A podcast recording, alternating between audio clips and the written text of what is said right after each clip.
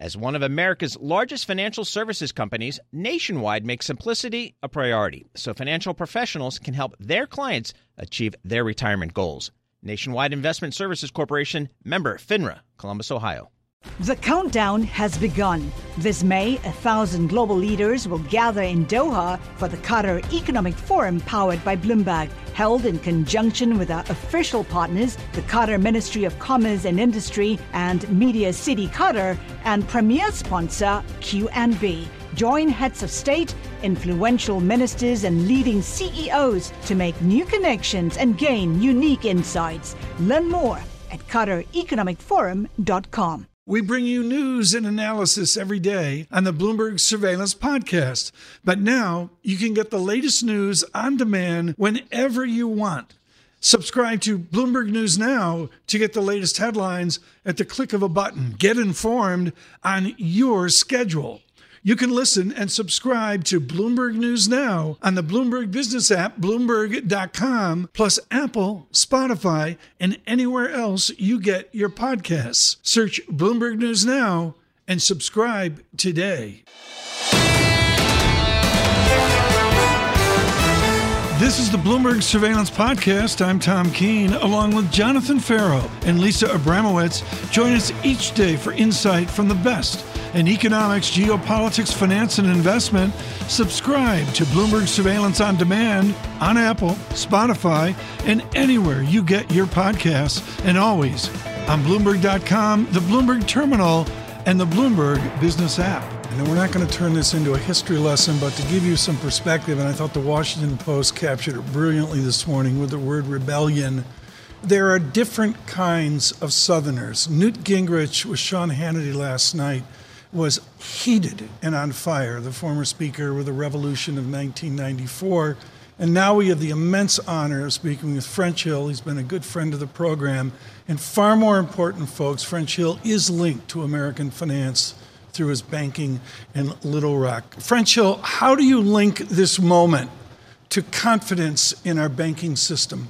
Well, Tom, it's good to be with you. And I don't like the dysfunction in the House. Of course, I was very opposed to what happened yesterday. Because if we want to continue to build confidence uh, in the U.S. and the U.S. in global capital markets, we've got to show leadership on the fiscal side of the House and right here in the midst of an appropriations fight and a fight over federal funding, and less than now 40 days to a government shutdown, to be shut down in the House without a speaker for the next week uh, is not contributing to uh, that vote of confidence. So I think they are linked, and I would I would uh, uh, I really hate to say that, but uh, this uh, rebellion has come at a very poor time. The rebellion has a tinge of geography. We had votes from Montana and the rest. And, and John, I, you know, I, I'm sorry. I look at this as a political context of the nation. It's not just about what we're doing at surveillance or the cable TV theater that we're seeing in Washington. There's a real feeling that the Republican Party shot itself in the foot. Congressman, the question I'd have to ask of you this morning is how can the American public have any confidence in your party's ability to govern? Well, I think under Kevin McCarthy, the past nine months, we demonstrated that quite uh, successfully. And that's why I'm so disappointed in eight people, which represent about 4% of Republicans in Congress. Let me repeat that about 4% of Republicans in Congress. They uh, voted with all the Democrats yesterday to uh, take down Kevin McCarthy's speakership, but under his speakership, we passed an all the above energy strategy to make energy uh, America energy independent once again. We passed border security that both reforms the immigration system that's failed and do border security. And it was Kevin McCarthy, after waiting 90 days for President Biden to provide any kind of leadership, that crafted a historic debt ceiling deal which resulted in $2 trillion of spending reductions and a 1% cap on discretionary spending.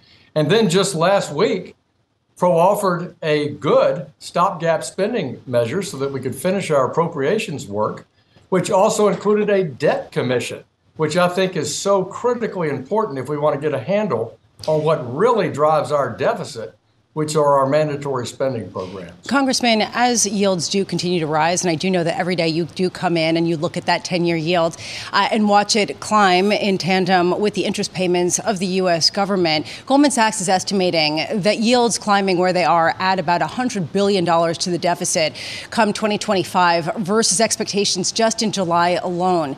Do you think right now that other members of your party realize that the longer this dysfunction goes on, the more they contribute? Contribute to that deficit?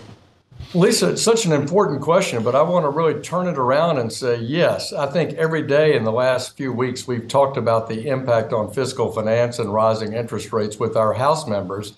But this is a fundamental issue that goes back to both pre pandemic and certainly during the pandemic when the Democratic House Budget Committee chairman at the time said there's no limit to what America can borrow from the world and spend at home, and deficits don't matter.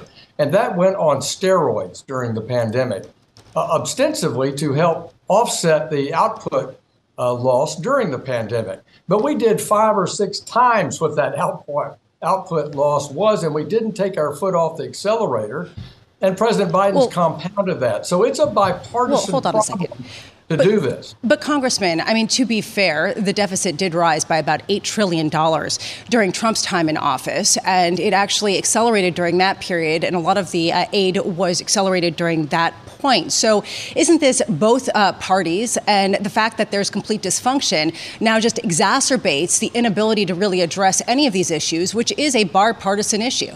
No, I just said that. I said during the pandemic. Well, that's the Trump administration. Absolutely uh, we had spending out of control there with an eye towards uh, trying to offset the output losses during the pandemic. The Globe did that, but we overshot, plus too lax monetary policy for too long. We've lost our way. I want to go back to when both parties said that zero deficits were the objective, not $2 trillion, which is Joe Biden is projecting. So, sure, both parties bear full responsibility for this. But what I've seen in my 40 years mm. of in being in private business and in and out of government is there is no consensus that large deficits are bad in the Democratic Party and some in the Republican Party. And that's what's got to change. I would suggest, Congressman Hill, that you and former Speaker Gingrich are sort of on the same page. Well, this is embarrassing. Let's fix it.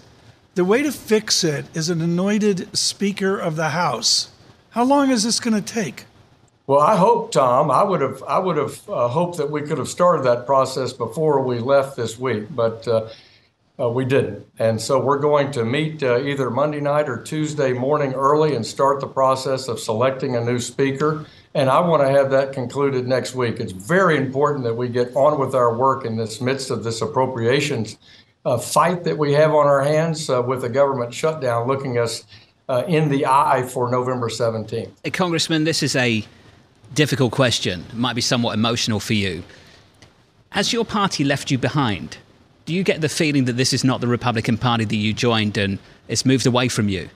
I think the Republican principles of uh, balanced budgets, a strong defense, international leadership, uh, the largest open uh, market in the world that attracts people all over the world. These are core principles loyalty to the Bill of Rights and the Constitution.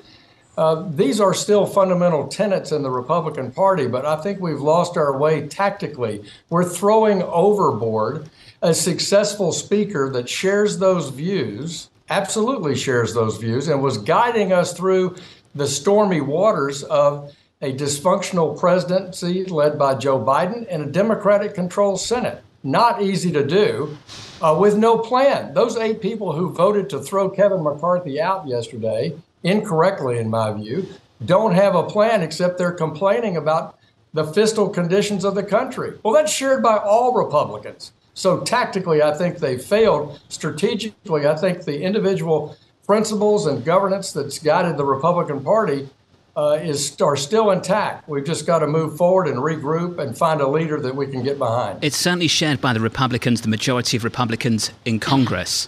But, Congressman, is it consistent with the views and the beliefs of the dominant leader in the presidential race for your party going into next year?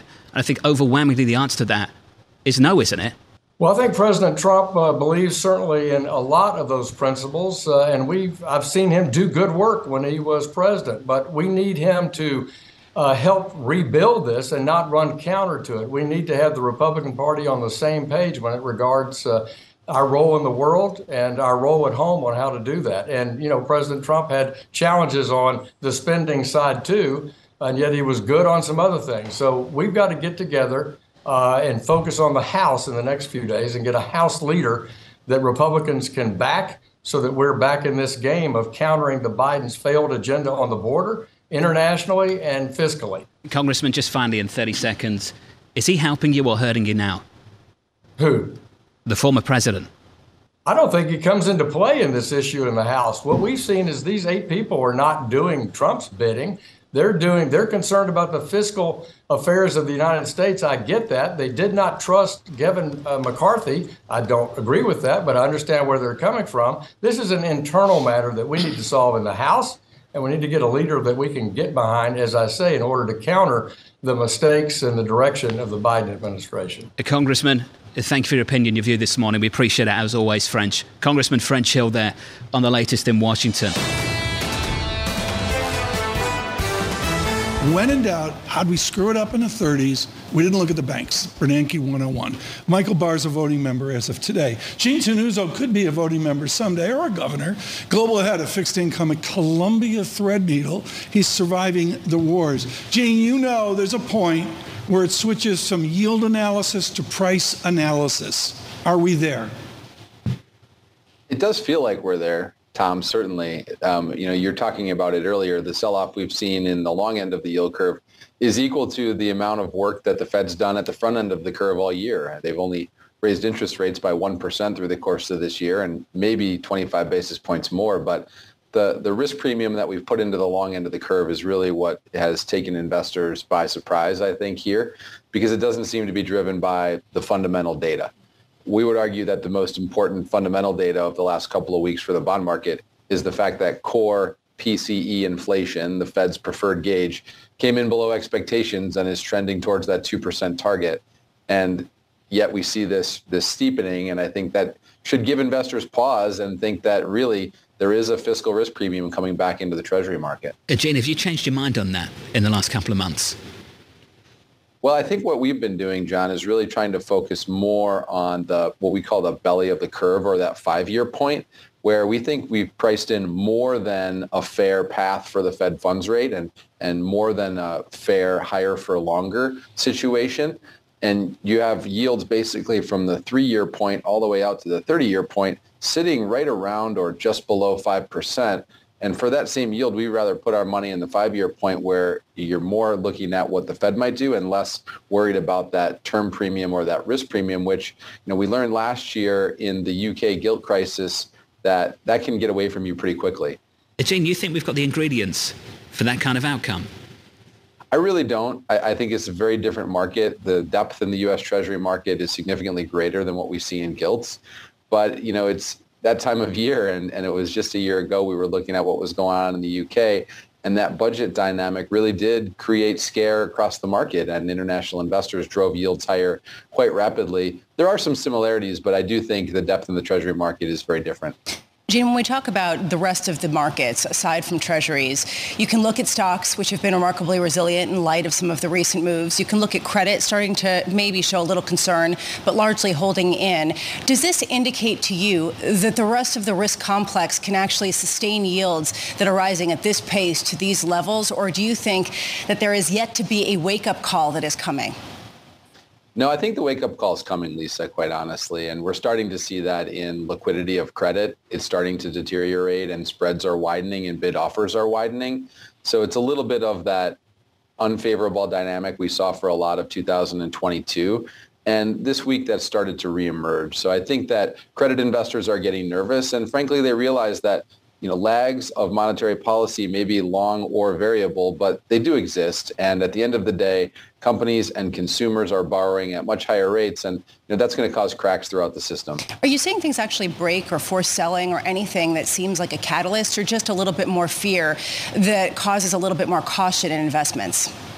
I think it's more fear overall. Um, fundamentally, investment grade companies, for example, are very cash rich and their cash flow profile is stronger than it was in 2019 before the pandemic. So I don't think there's anything that's going to disrupt that from yields going up a quarter to a half of a percent in a short period of time. When we think about highly levered companies, and for example, look at the fact that Triple C, those highly levered companies that have returned over 12% through the course of this year, year to date, well, they're going to be really susceptible to higher borrowing costs. And as we go forward, I think that rally is going to be hard to sustain. Jane, let's go back to Minnesota finance just a few years ago. There's a chapter there when it gets like this look at the banks. You've got the advantage of Columbia Threadneedle that you're not representing a major bank directly in that, which is our advantage this morning. Are you stressed about the banks? They too big to fail? Those regionals below them, and critically, the commercial real estate block below them? I think most importantly, we feel really comfortable with the global systemically important banks, those the sort of the big uh, issuers here in the U.S. And we've actually been adding exposure uh, since March through now to, to that complex. And we think that they're exceptionally cheap rather re- relative to their industrial uh, peers. Um, as you get down into the regionals and, and some of the tier below that do have more of that commercial real estate exposure, I think you do have to be a bit nervous. Um, I think there, you know, there's a degree of capital raising that's going on in that in that next tier of bank, but that's frankly it's been orderly in terms of investors being able to lend that capital. Um, but I don't think we should be so confident as to say we'll never revisit any of the volatility that we saw with SVB. Gene, when you say you're adding, how are you doing that? Yeah, I mean we're we're adding in the new issue market and in the secondary. Um, I think you know looking at you know the the big you know J- J.P. Morgan and Bank of America type you know uh, capital structures where you know the the capital profile is already um, been fortified post financial crisis, unlike the the regional the super regionals that are having to add that capital now. Um, so that, these are names that you know over the last six months we've been adding to portfolios and you know, frankly, I think that they're good alternative relative to potentially more cyclical corporate exposures. Gene Tannuzzo. Gene, thank you for the insight. Gene Tannuzzo there of Columbia Threadneedle on credit at the end, the banking stress we saw earlier this year. Nobody ever says make it complicated. That is why Nationwide makes simplicity a priority by providing financial professionals with straightforward, client ready resources. From clear strategies to help clients meet retirement savings and income needs to ways to cover rising healthcare costs and more. Nationwide simplifies planning so more time can be spent helping clients. Nationwide is on your side. Nationwide Investment Services Corporation, member FINRA, Columbus, Ohio. The countdown has begun. This May, a thousand global leaders will gather in Doha for the Qatar Economic Forum powered by Bloomberg, held in conjunction with our official partners, the Qatar Ministry of Commerce and Industry and Media City Qatar, and premier sponsor QNB. Join heads of state, influential ministers, and leading CEOs to make new connections and gain unique insights. Learn more at QatarEconomicForum.com.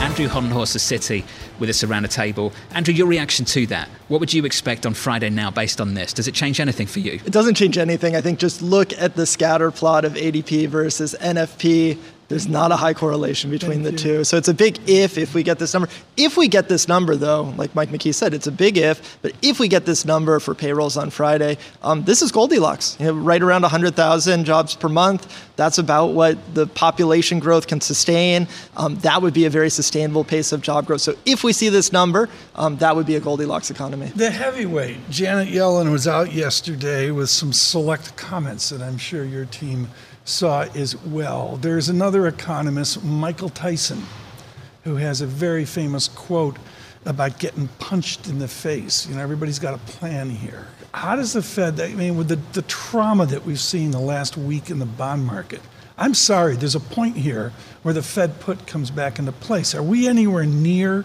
where the Fed looks at the financial trauma and says, we got to adapt? So remember what the Fed is trying to do here is to raise interest rates and slow the economy. They've raised policy rates, but really what controls the economy, mortgage rates, corporate borrowing rates, those are going to be dependent on the 10-year yield. So the fact that 10-year yields are higher, I think is probably consistent with what the Fed is trying to achieve. Now, like John was talking about earlier, being in a 15 basis point trading range over the course of an hour or so in the day is probably not the level of volatility that Fed officials would right. like to see. So they're watching this, as you know, Fed officials, government officials always tell us they're, they're watching. Um, and they'll be watching for do we see signs of liquidity stress that are emerging? Um, if you saw those type of things then yes i think you could think about you know would the fed actually react to this? You know and first it would be with their rhetoric saying that you know maybe treasury yields have moved too far but i think we're still away from that point. Um, treasury yield curve is still inverted. We still have 10-year yields below two year yields. Um, they've come up a lot. We're not as inverted as we were. Um, if you're not imminently looking at a recession, you're not staring down a recession, um, it's not clear why that yield curve needs to be as inverted as it was. A number of people have come on this show have said that a lot of the move in yields has not been fundamentally justified. Do you disagree? Do you think that fundamentally where the yield is currently on the 10 year Treasury and the 30 year Treasury is completely justified and, and, and, compensating you for inflation? I, I, think it depends on what you mean by fundamentals. Um, but if you're including in those fundamentals the fact that we're running large deficits, there's more Treasury supply that's coming to the market. So some people would call that a technical, but I would say that is a fundamental structural part of the US economic backdrop right now. Um, and along with that, we're running higher inflation. And you, you, were just talking about this earlier. If we're running inflation that's above 4% still by a lot of measures, it's not that surprising to see Treasury yields above 4%. You need that yield just to be compensated for the inflation that we're running. Do you think dysfunction in Washington helps the Fed's cause? I, I, would not say that it helps the Fed's cause. I don't know if it helps every, anyone's cause uh, right now. Um, you know, the, the developments, it, it does raise questions about you know whether we're going to be in another shutdown November 17th, um, and you saw markets that were trading that. You saw markets that priced out some of the probability of a Fed hike in November. I think what the Fed wants here is for the government to stay open, which would allow them to respond to the economic data and not what's going on in That DC. is a fantastic answer. Well played. Very diplomatic. You use my favorite phrase in the whole of global finance from policymakers. We're watching this. That's right. and we often ask on this program, what does that mean? What on earth does that mean if they say we're watching this? It means they have a Bloomberg. he's like Seriously? Andrew, stick around.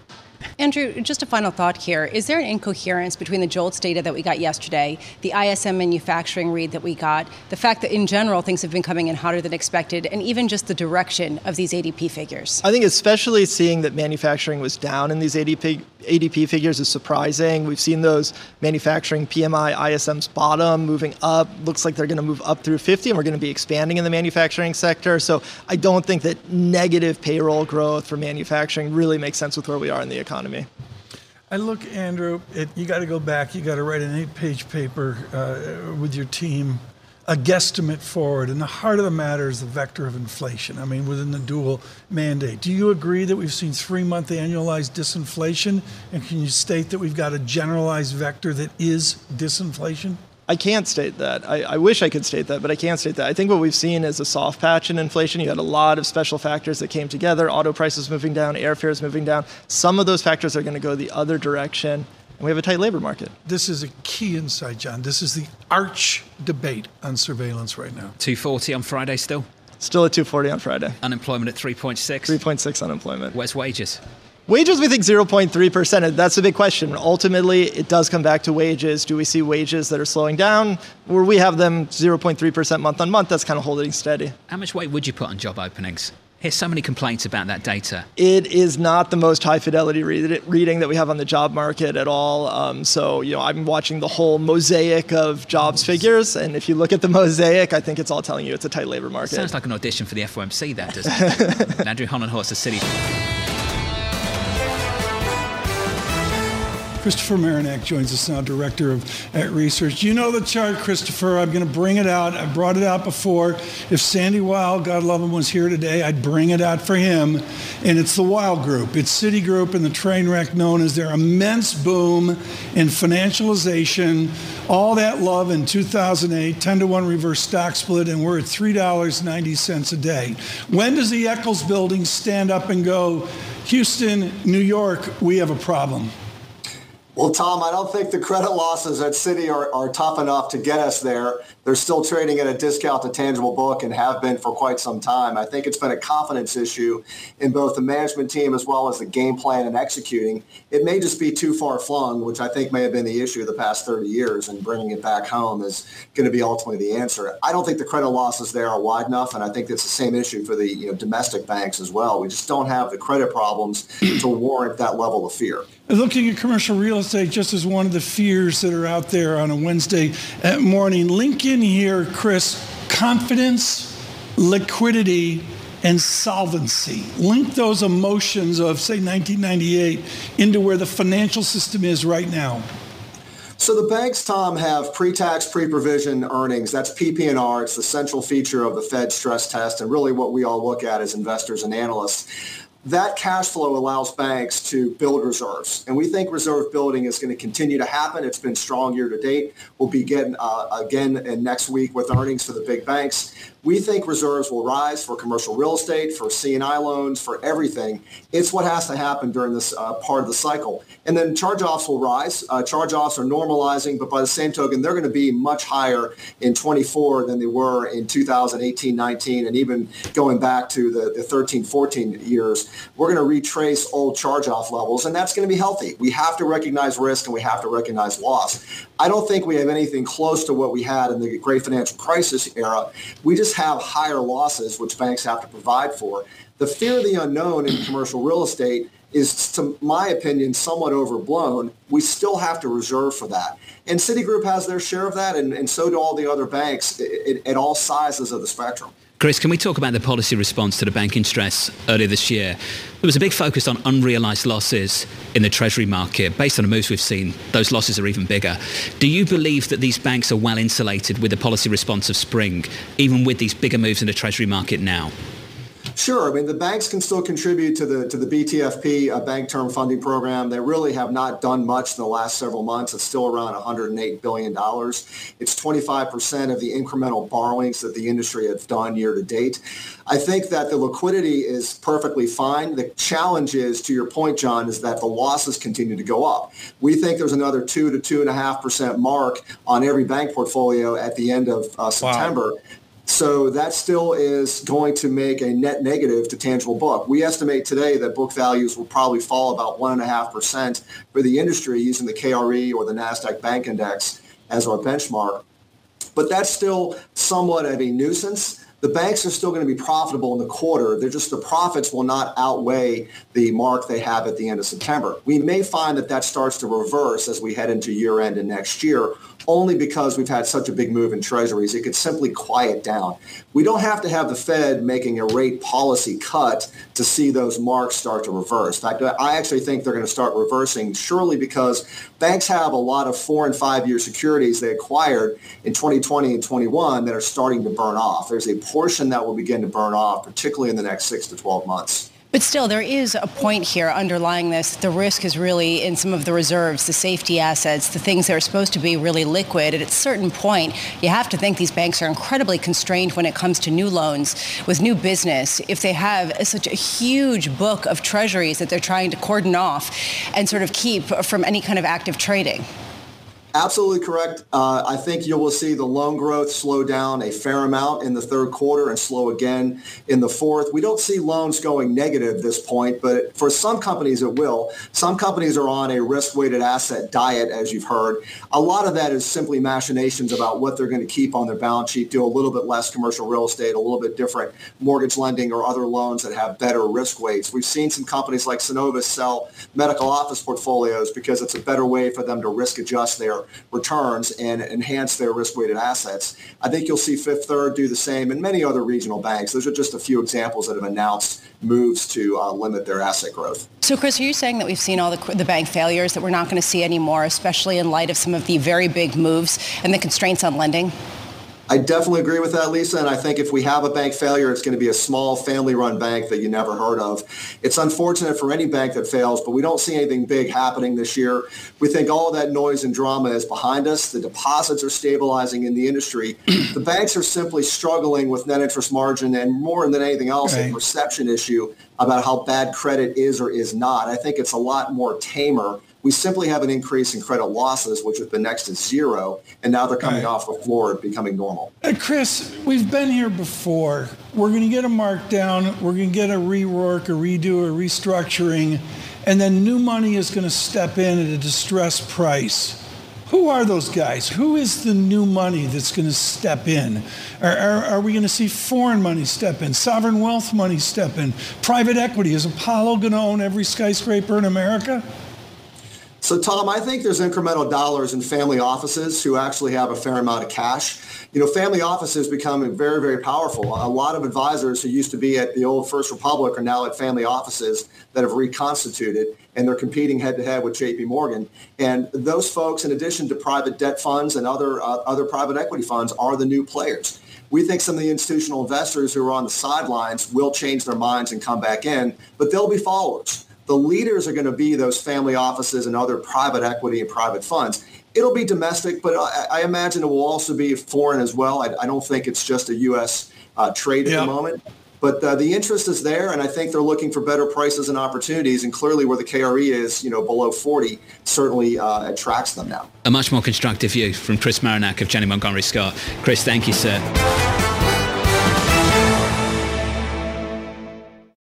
Nobody ever says make it complicated. That is why Nationwide makes simplicity a priority by providing financial professionals with straightforward, client ready resources. From clear strategies to help clients meet retirement savings and income needs, to ways to cover rising healthcare costs and more. Nationwide simplifies planning so more time can be spent helping clients. Nationwide is on your side. Nationwide Investment Services Corporation, member FINRA, Columbus, Ohio.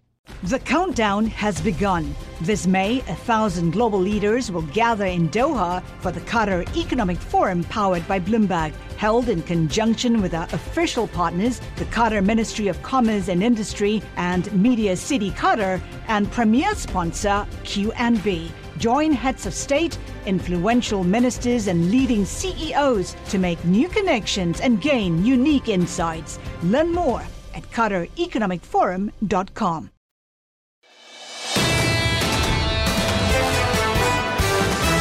This is really special, and we thank Invesco for letting us speak this morning to their head of U.S. government affairs, because yesterday afternoon, in that history making moment, the bow tied one got up at the House and said, We will continue forward. His name is McHenry. He's from the Carolinas. He's a really interesting guy working in the trenches of political operation for George Bush the Younger and on through Carolina politics. Jennifer Flitton is with Invesco, head of U.S. government affairs, but has worked for Congressman McHenry over the number of years in chief of staff uh, positions. Jennifer, thank you so much. Who is this guy? It was like Butch Cassidy last night. We know these faces, and to be honest, most of our audience, particularly our international audience, who is the Southerner McHenry? Yeah, well, he's the chairman of the Financial Services Committee, and he has been in Congress for um, almost two decades now. He is an institutionalist and he is a policy wonk and he's politically savvy. And it's not shocking uh, that Speaker McCarthy chose him on that short list of members to succeed in time of emergency. Mm-hmm. Jennifer, in the Washington Post this morning, Maria, Marianna Sotomayor, they lead with the word rebellion. That has a heritage, a tenor, a tone south of the Mason-Dixon line. Parse the distinction of Southern Republicans like French Hill of Little Rock or Mr. Mm-hmm. McHenry of the Carolinas. Parse their distinction from eight or nine people that have rebelled.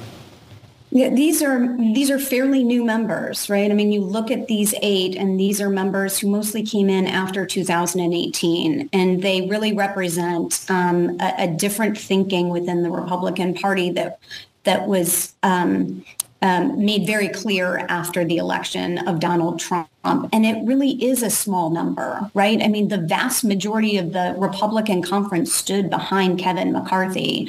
But due to such small margins in the House, a vote of basically five, eight members were able to unseat the speaker for the first time in history. Jennifer, I was reading a story uh, interviewing some of the supporters of Congressman Gaetz in Florida, and they were very supportive of what he was doing. And they were saying basically the system hasn't worked for us. Throw it all down. Basically take it apart. Why are there so many voters who essentially want to disrupt the whole system? What's the galvanizing force behind that? There's a frustration, right? And Washington is but a reflection of, of a lot of that frustration. These are 435 members of Congress uh, of, of the House who come to Washington to reflect their constituencies. And there is a frustration. Um, there is sort of a, a distrust in Washington. And yes, Matt Gaetz has decided to come in front of that and in his expression to try to lead that. Um, but it does actually reflect a concern over a $33 trillion you know, debt, a $1 billion of interest being paid every year, right? I mean, so that frustration is real. Whether Matt Gaetz is necessarily uh, the best to be the voice and the leader of that, I think is, is an open question. But the irony of this, Jennifer, is that the longer the government doesn't make a resolution, the more bond yields are going up and the greater the interest expense and the debt profile of this country. So at what point, from a political standpoint, can you bridge that gap to try to communicate that sometimes sometimes dealing with the frustrations and the inefficiencies of the system are uh, maybe a more efficient way of getting to the same end. I mean, how do you communicate that politically?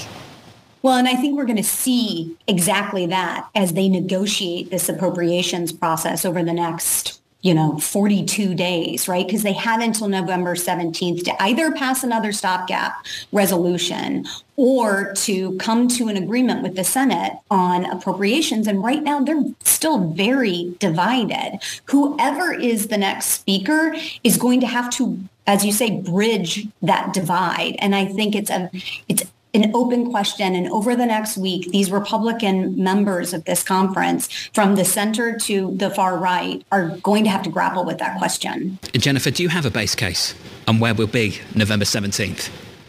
I'm concerned, right? I mean, last night was very concerning. And I think um, there's an understanding within the conference that uh, there needs to be unity among the Republicans if they're going to move forward and have any leeway with the Senate going forward. Um, but it is clearly going to be difficult uh, for any new speaker to work with the Senate, which quite frankly has a bipartisan position on appropriations. So at this point, at this date, I'm rather concerned how we're going to move forward. And I, I think a, a, government shutdown is probable in the near term. Jennifer, thank you for your insight, your opinion. Jennifer Flynn there of Invesco. Subscribe to the Bloomberg Surveillance Podcast on Apple, Spotify, and anywhere else you get your podcasts. Listen live every weekday starting at 7 a.m. Eastern on Bloomberg.com, the iHeartRadio app, TuneIn, and the Bloomberg Business app. You can watch us live on Bloomberg Television and always on the Bloomberg Terminal. Thanks for listening. I'm Tom Keene, and this is Bloomberg.